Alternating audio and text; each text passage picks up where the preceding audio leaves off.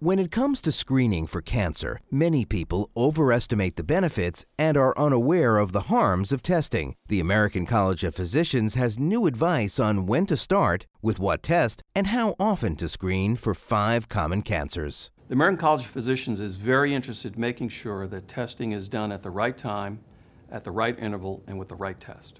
ACP's advice for screening average risk adults without symptoms for breast, colorectal, ovarian, prostate, and cervical cancer is published in Annals of Internal Medicine and is based on an analysis of recommendations from several major physician organizations. There was great consensus among the organizations that looked into uh, screening for uh, these five cancers.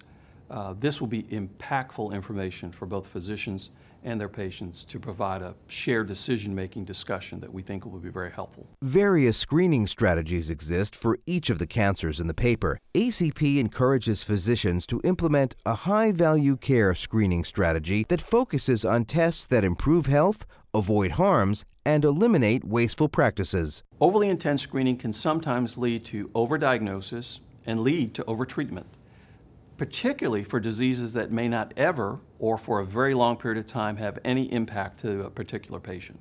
ACP defines high value care as the delivery of services providing benefits that make their harms and costs worthwhile. An excellent example of a high value care screening would be one for colon cancer in those between the age of 50 and 75.